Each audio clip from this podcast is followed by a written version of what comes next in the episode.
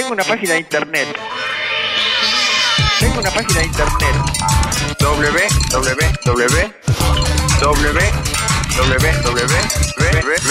No es necesario. Escribís basta.metro95uno.com. El blog de Basta de Todo. Tenemos como siempre, o como cada 15 días, a nuestros amigos de TDX Río de la Plata. Ya se vendrá el próximo.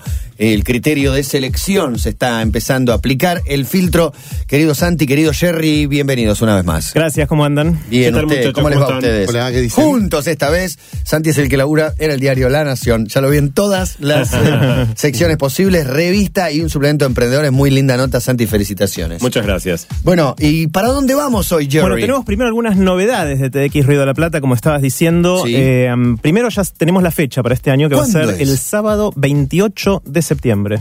Ok, mes Así que de las elecciones. Sí, así es. Y va a ser nuevamente en la Usina del Arte, ahí en La Qué Boca, un lugar, lugar. espectacular. Eh, así que vayan reservándose la fecha. Vamos a abrir la preregistración en los próximos días. Así que si nos siguen en Twitter en arroba TDXR de la P o en Facebook en TDX Río de la Plata, ahí se van a entrar primeros eh, de cuando abre la registración para poder anotarse y participar del sorteo de las entradas gratuitas. Las entradas gratuitas para ver el TDX Río de la Plata, que es un día entero con charlas que te abren la cabeza, que te dejan pensando, que estimulan tu creatividad, tu, tu gana de, de- de colaborar. Siempre hay alguno que, que no termina de saber lo que es y vale la pena señalarlo porque eh, es en la vida de uno algo, marca un hito o podría ser revolucionario. Pues lo que uno quiera. Alguno puede ir e irse al minuto si quiere. Pero la verdad, si vas con ganas de La escuchar, aprender y conocer, es espectacular. Y esta vez estamos haciendo algo muy especial y es que vamos a tener una audición abierta para identificar oradores para hacer de este evento una cosa increíble.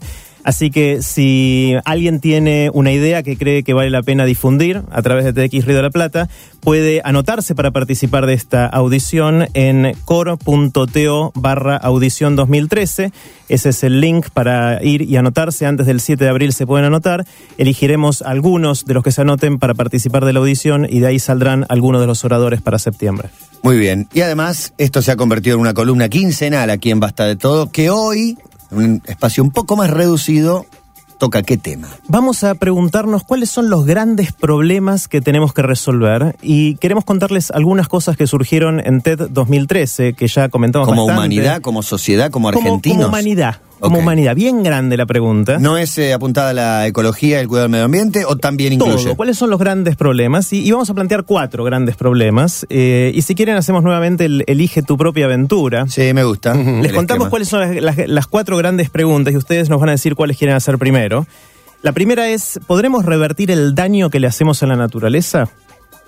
Primera pregunta. Buena pregunta con múltiples respuestas. Por supuesto. Segunda pregunta es, ¿hay esperanzas de erradicar la pobreza? Como ven, agarramos temas chiquititos No, pero esta está vez. bien, digamos. si vas a hablar de los temas que desvelan a la, a la humanidad, es o más igualdad o que haya o que no haya gente muriendo de hambre, por, Por ejemplo. claro, por ejemplo. Tercera pregunta, ¿tendremos toda la energía que necesitaremos?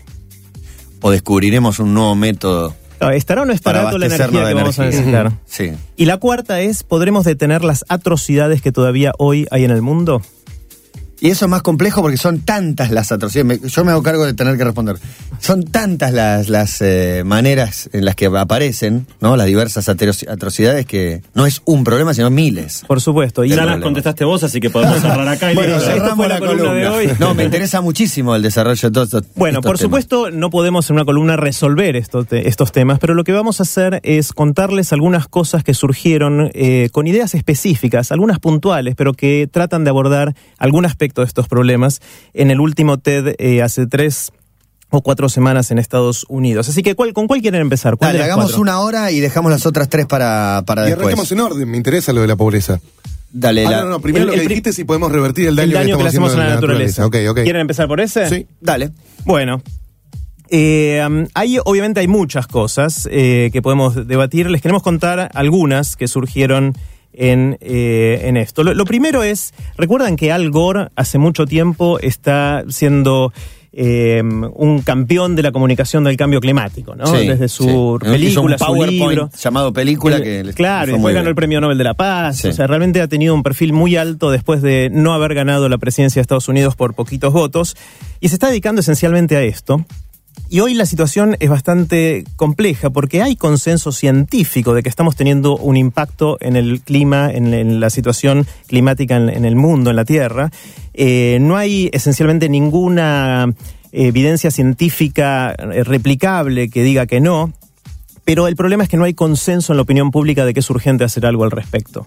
Y eso es lo que lo desvela a él y a la organización que él lidera. No, no hay consenso, o sea. No hay consenso. Hay, hay conciencia en ámbitos muy específicos, pero no en todos lados. No en todos lados y la gente no está dispuesta a hacer sacrificios por el tema, que es lo más importante. O sea, si queremos revertir esto, la gente tiene que cambiar comportamientos y muy poca gente está dejando, por ejemplo, de usar el auto porque tenga impacto climático. Quizás lo deja de usar porque no tiene el dinero ver, para ponerle nafta. Quiero digamos. poner, ponerme en abogado del diablo y decirte que la gente cree que este, los cambios bien, bien grandes y pronunciados arrancan por los países, las grandes empresas. Por supuesto, las grandes industrias también. Una gran industria. gran escala. Claro, genera un cambio gigante. El mío es un granito de arena que, por supuesto, ayuda. Y Claro. también me gustaría diferenciar esto de si le está haciendo mal al planeta o a nuestro hábitat, que es el mismo lugar, pero es, es, es diferente.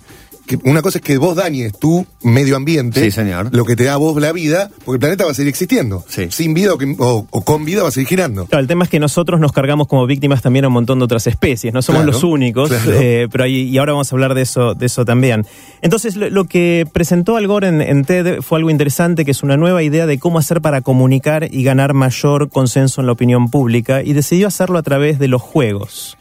Él dice que uno de los grandes problemas es que los medios de comunicación están no solo eh, a veces publicando las noticias respecto al cambio climático, sino a veces publican cosas que tratan de probar que no hay un, efecto importante y que podemos seguir haciendo la vida que hacemos sin, sin ningún problema.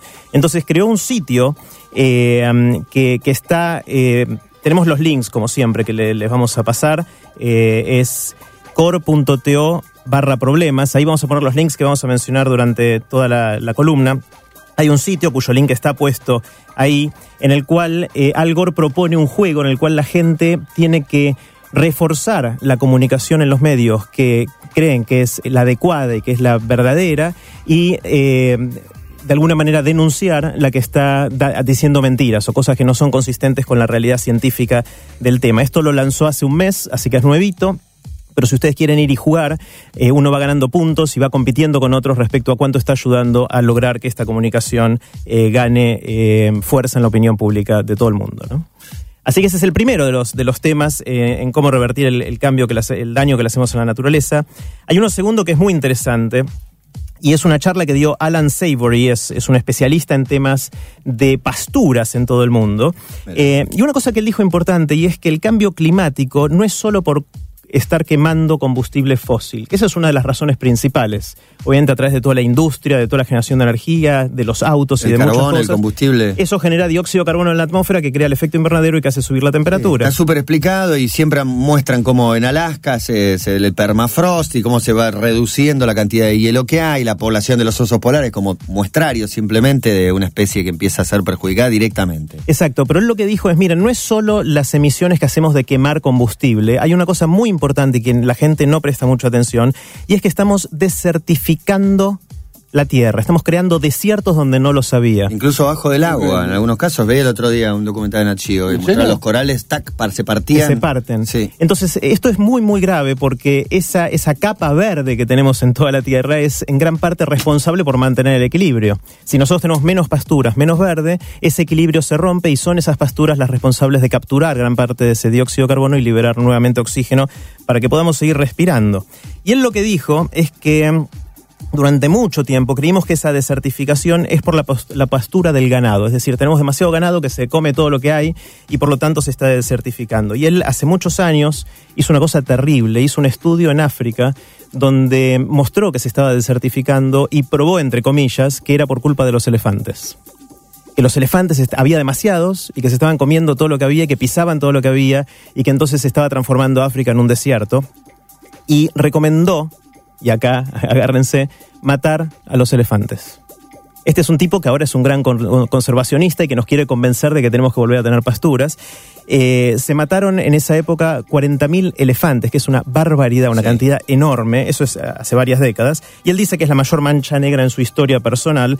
Eh, Bueno, hace mancha negra, es terrible. Mancha roja, te diría. poco más, ¿no? Que mancha negra. Bueno, él, él se dio cuenta después de esto, eh, ojo que no fue solo él, hubo un montón de gente que estuvo de acuerdo con él en que había que hacer esto.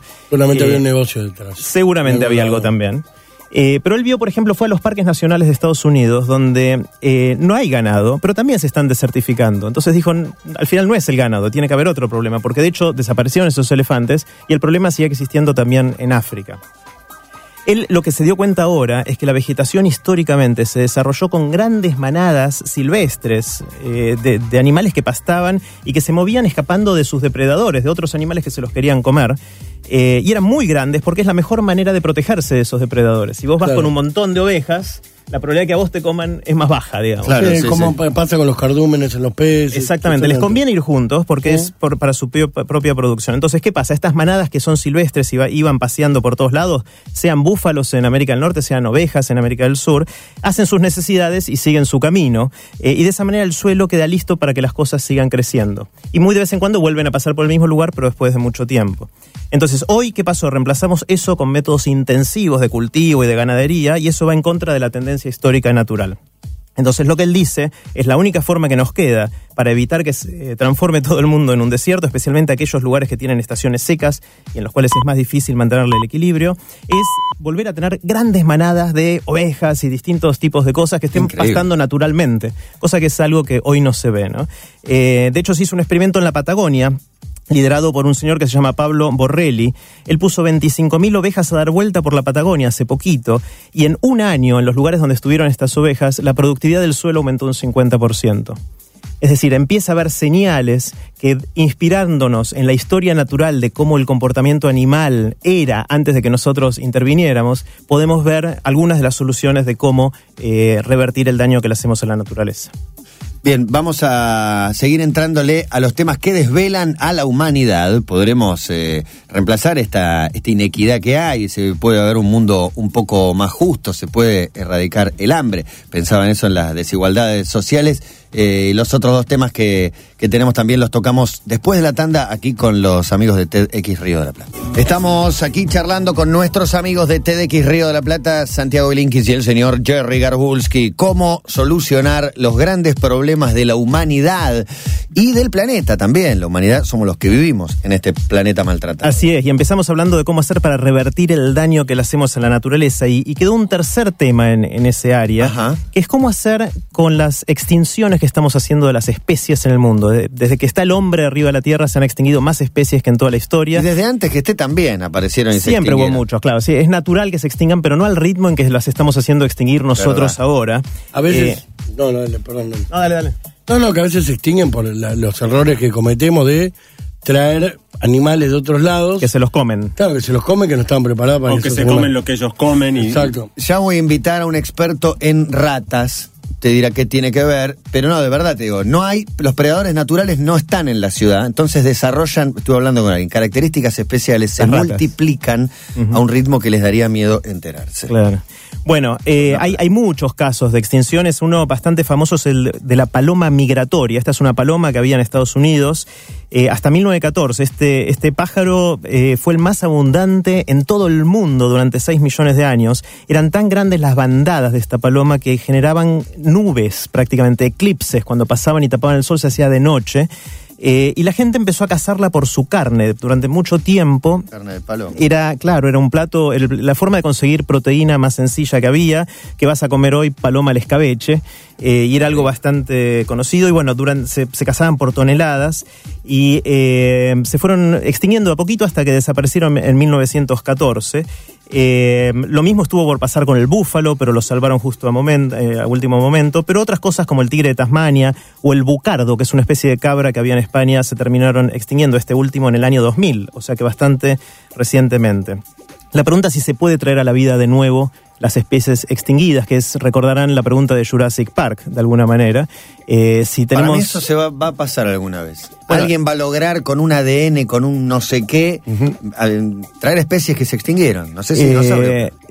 Ya sucedió, y ahora te cuento. Sí. Vamos. Eh, Oh, no sé si ponerme contento o preocuparme. Bueno, es ambas cosas. Eh, todavía hay muchas cosas que resolver. Es un problema técnicamente muy difícil y científicamente muy difícil, pero ya hay cosas que se están haciendo. Esencialmente, lo importante es tener el ADN, es decir, la información genética de la especie extinguida, eh, como punto de partida. Si uno no tiene eso, no sabríamos cómo hacerlo. De Está bien, hecho, pero hay especies con en riesgo de extinción, una ballena, una te guardas un morsa. poquito de ADN de eso. De hecho, hay muchas que están criopreservadas, preservadas, es decir, que están congelados para cuando sepamos cómo hacerlo, poder descongelarlos y reproducir algo que hoy está extinguido. No tenemos de los dinosaurios. Es decir, salvo que aparezca ese mosquito adentro de un hielo que, que había en Jurassic Park con sangre de eh, dinosaurio, va a ser muy difícil traerlos de vuelta, ¿no? Era dentro de Sabia, O adentro de savia, me parece, sí. Sí, de ámbar, ámbar, De ámbar, ámbar. de Ámbar, eso, ámbar, ámbar. Ámbar Lafox. Eh, pero bueno, eh, hay un montón de especies que se extinguieron recientemente y de las cuales sí tenemos el ADN. Y lo que se está haciendo es crear la tecnología para volver a hacer que estas especies vuelvan a vivir. Esencialmente, una de las formas de hacerlo es agarrar eh, la información genética y ponerla en el óvulo fecundado, o en el óvulo, perdón, sin fecundar, de otra especie parecida, pero con la información genética de la especie que queremos reproducir y hacer que llegue a gestación completa dentro de la especie que vive para ver si lo que va a parir es la especie extinguida, eh, porque tiene esa información genética. Y se logró, de hecho, el bucardo, que es este, esta especie de cabra que vivía en España hasta el año 2000, fue el primer ejemplo de de extinción, es decir, que se rompe la extinción y vuelve a la vida. Eh, lo pusieron dentro de una cabra, nació y eh, vivió, pero durante 10 minutos nada más. Es decir, el animal que salió era un bucardo, pero tenía unas cuantas malformaciones que no dejó que eh, siguiera vivo. Tenía MP3, le habían complicado. Estamos recién en el arranque. Estamos en el arranque, este es el primer experimento, pero es cuestión de algunos años para que esto pueda empezar a, empezar a, a suceder y hay un montón de especies que, de especies que se podrían eh, volver a, a la vida. Se están creando ahora eh, organizaciones sin fines de lucro que tienen como objetivo hacer esto de la manera más responsable posible, aunque es muy difícil eh, preguntarse si esto es lo correcto o no. Eh, y uno podría preguntarse con, con otros animales. Sí, de hecho la pregunta también es, hay animales que están próximos a la extinción ahora eh, y por supuesto uno piensa que hay que salvarlos. Quizá el caso paradigmático sea el panda, ¿no? ¿Ustedes creen que hay que salvar al panda? No sé, yo creo que hay que darle de morfar a la gente que no morfa. Primero, yo más que salven a las ballenas, es denle de morfar ballenas a los que no, no sé si Sí, igual me parece que va por lugares distintos, ¿no? Que Sí, yo si ponemos no sé, realmente. Si no te tiene absolutamente todo, desde lo, desde lo macro a lo micro, desde el mundo hasta un país, y pones, obviamente estoy de acuerdo con Matías que las personas, deberíamos garantizar el alimento a las personas, pero también hay que ir por otros lados, no concentrarnos en una Sí, cosa. igualmente te respondo sí, la verdad. ¿Por qué no? O sea, si podemos cuidarlo, dejarlo extinguirse, cuidémoslo. Pero la verdad que no tengo muchos motivos para decirte. Bueno, es interesante que nos matamos por salvar a aquellas especies que por alguna razón nos parecen lindas. Que son lindos. Entonces, claro. el panda, el koala, tienen mucha presencia en los medios, mucha gente abogando por su salvación. Ahora, si agarrás cualquier otro bicho que está en el mismo riesgo de extinción del panda, eh, pero no es lindo, a la gente en general le importa muy poco. Y claramente el criterio de, salvar o no salvar una especie no debiera pasar por si es gordito y simpático o, o- feucho.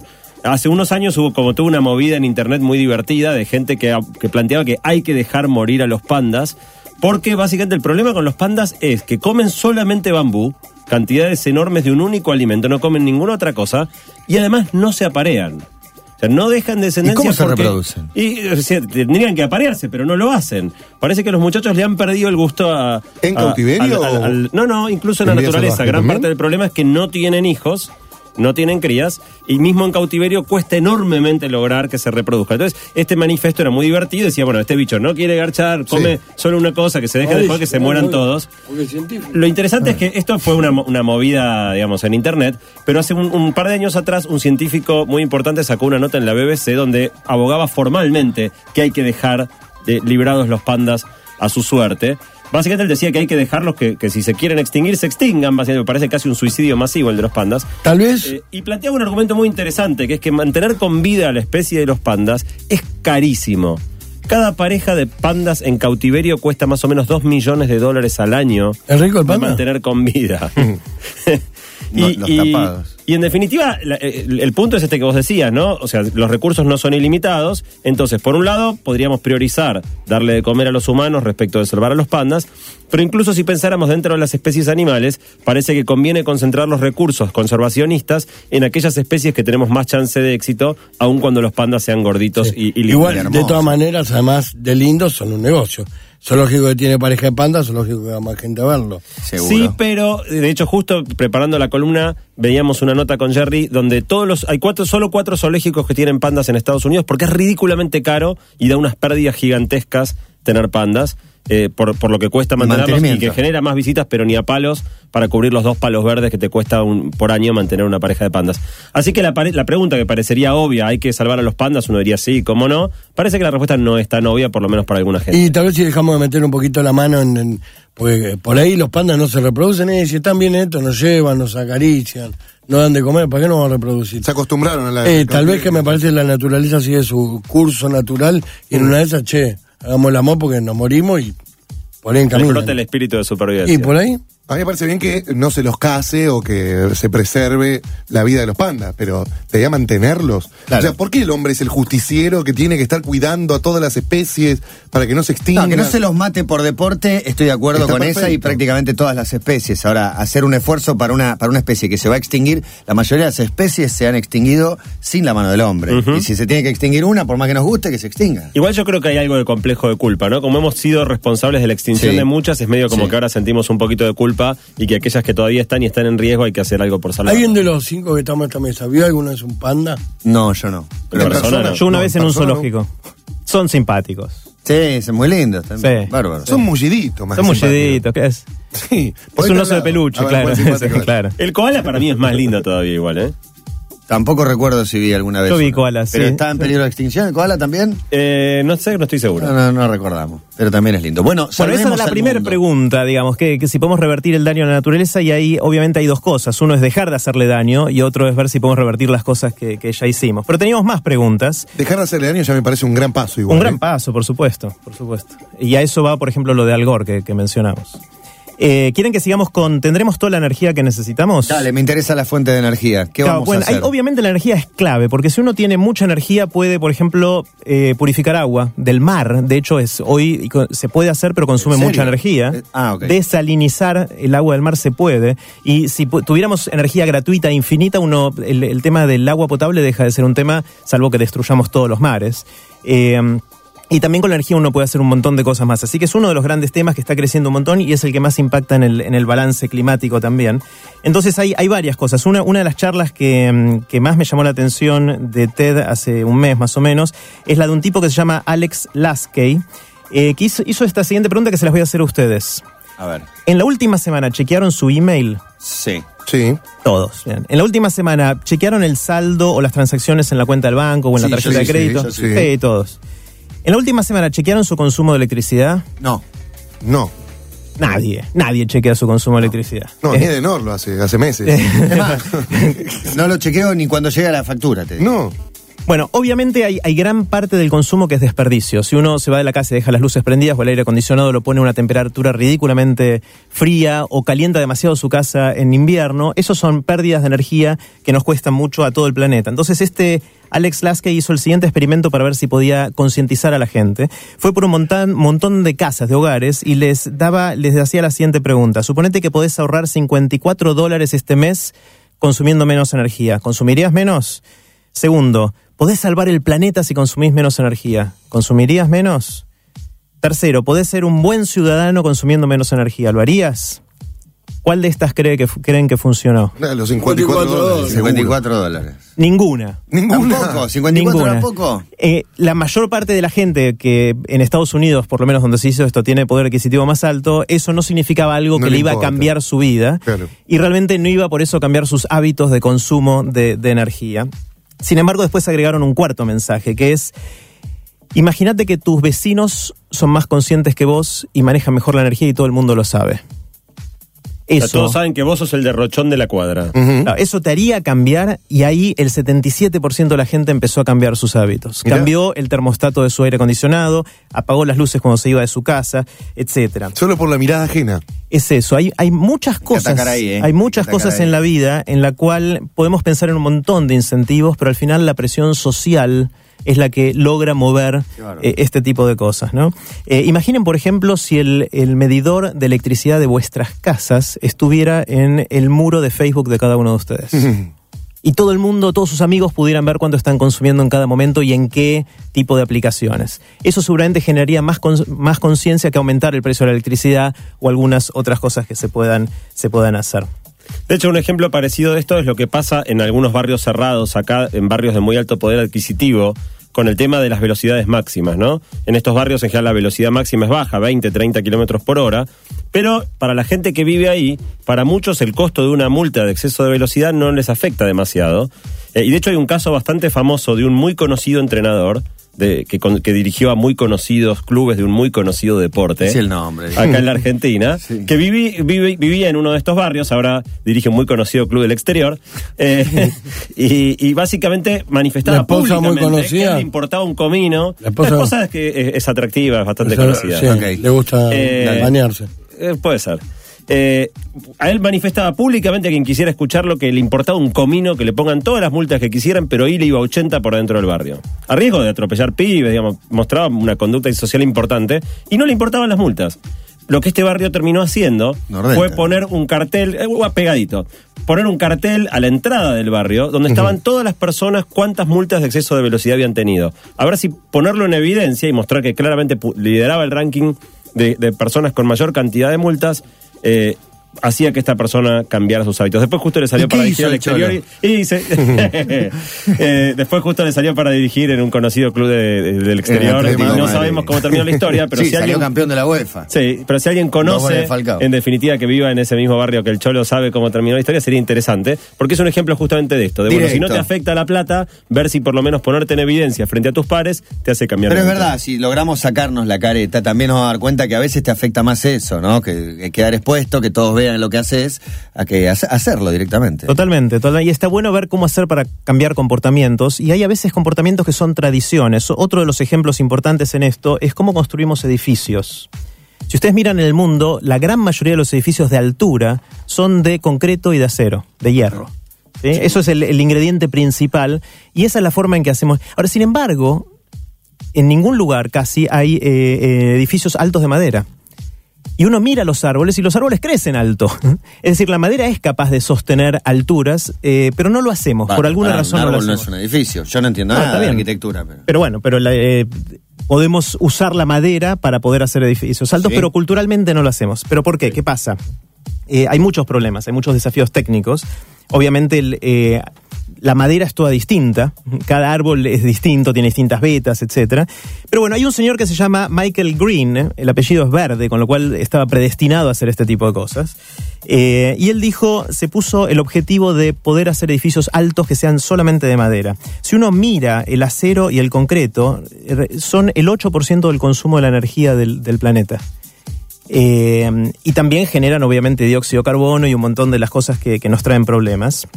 Eh, um, y um, uno piensa en la industria del transporte como una de las que contamina más, pero la industria de la construcción representa el 47%, es decir, casi la mitad de las emisiones de dióxido de carbono del mundo.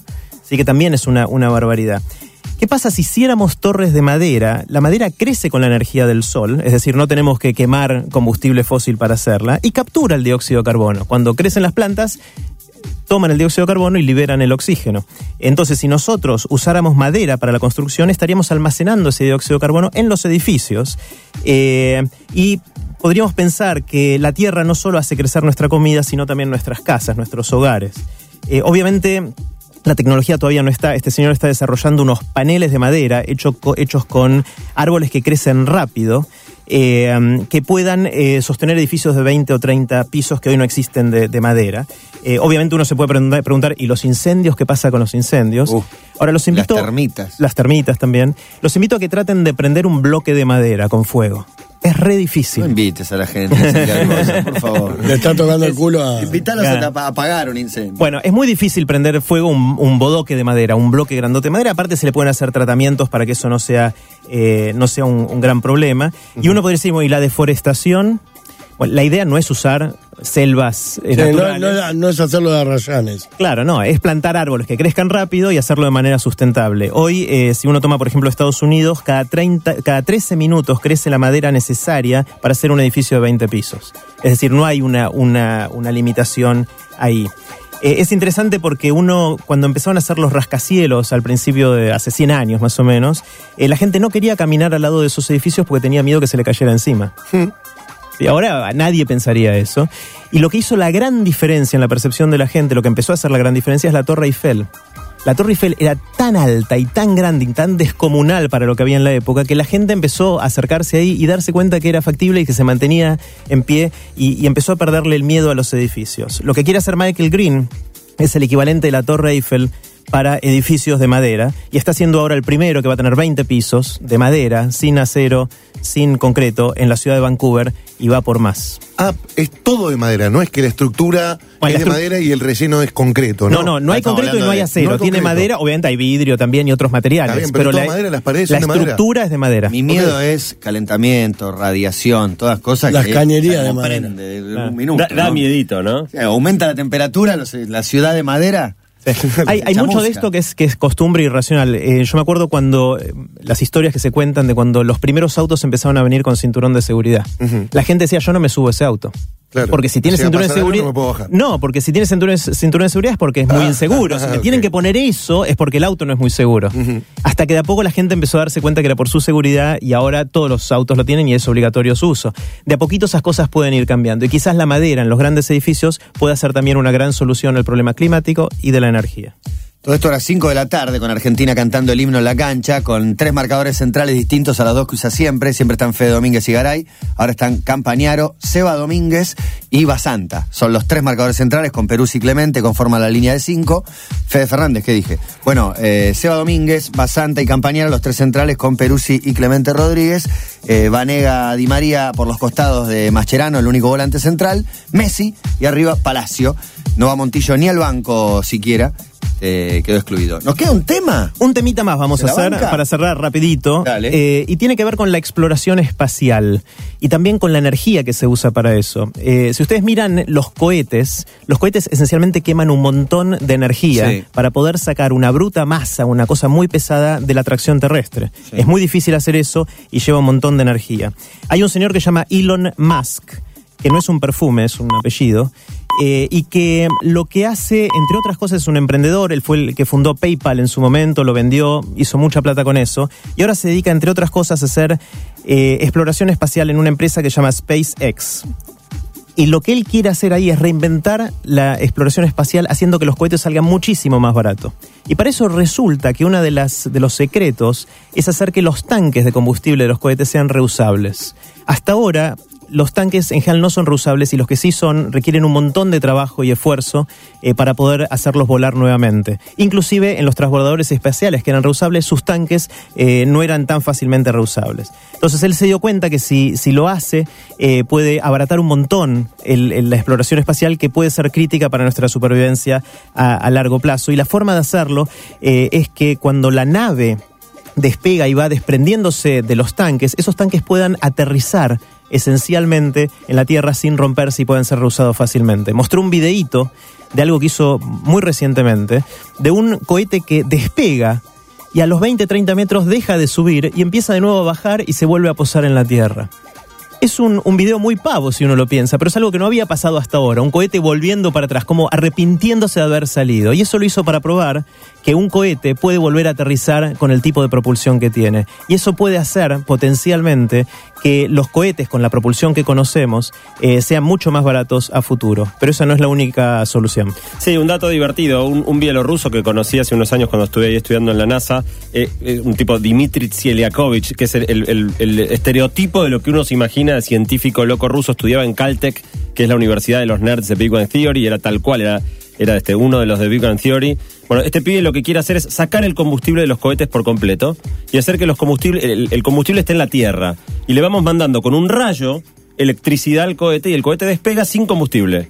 Y desde la Tierra le va tirando con un rayo y está haciendo todo el desarrollo tecnológico para permitir directamente que los cohetes vuelen sin ningún tipo de combustible. Pero por Bluetooth, ¿cómo se lo metes en el Por, lugar por- donde por- tiene que por caer? microondas. Es un rayo de, de- de energía muy, muy fuerte que se manda desde la Tierra y va acompañando la trayectoria del cohete para que el cohete vuele sin ningún tipo de combustible. Es muy divertido escucharlo al bielorruso este porque habla con el eh, inglés con el típico acento que te imaginás, Ruso. bien ruso, parece Doofenshmirtz de, de Phineas y Ferb. Eh, pusimos un videito ahí en core.to barra problemas si quieren divertirse un poquito. Está en inglés, pero si quieren divertirse un poquito viendo al bielorruso explicando cómo hacer volar un cohete sin combustible. Como siempre nos deprimimos, nos desilusionamos cuando detectamos los problemas, los grandes problemas del mundo, pero uno se va ilusionado después de escuchar la columna pensando, además que hay una generación de gente muy piola, muy capacitada, muy inteligente, muy evolucionada, me parece, estamos a una altura buscando todo el tiempo, gastando sus horas, su día en encontrar soluciones para estos temas claves como la energía y, y- y demás cuestiones que hacen a nuestro planeta y que después nos van a llevar, me parece, a un... Bueno, la distribución más equitativa eh, pasa por otro lado. Sí, hoy no llegamos a hablar del tema de la pobreza, pero ese es un, un gran tema que podremos eh, tratar en, en otra columna. Nos interesa mucho encontrar gente que esté haciendo cosas de este estilo en Argentina. Eh, y Ideas ojalá, nuevas. Ideas nuevas. Y ojalá, ojalá darles difusión en TDX Río de la Plata para que todos podamos conocerlos y todos y, y puedan crecer sus Dale, ¿a iniciativas. dónde los buscan la gente con ideas nuevas que quiera participar? Búsquennos en core.to barra audición 2013. Eh, ese es el lugar donde uno puede postularse para ser orador en el próximo evento, como dijimos, el, que va a ser el 28 de septiembre. Y si no, en arroba TDXR de la P pueden seguirnos y enterarse de todas las noticias primeros. Tengo una página de internet. Tengo una página de internet. www.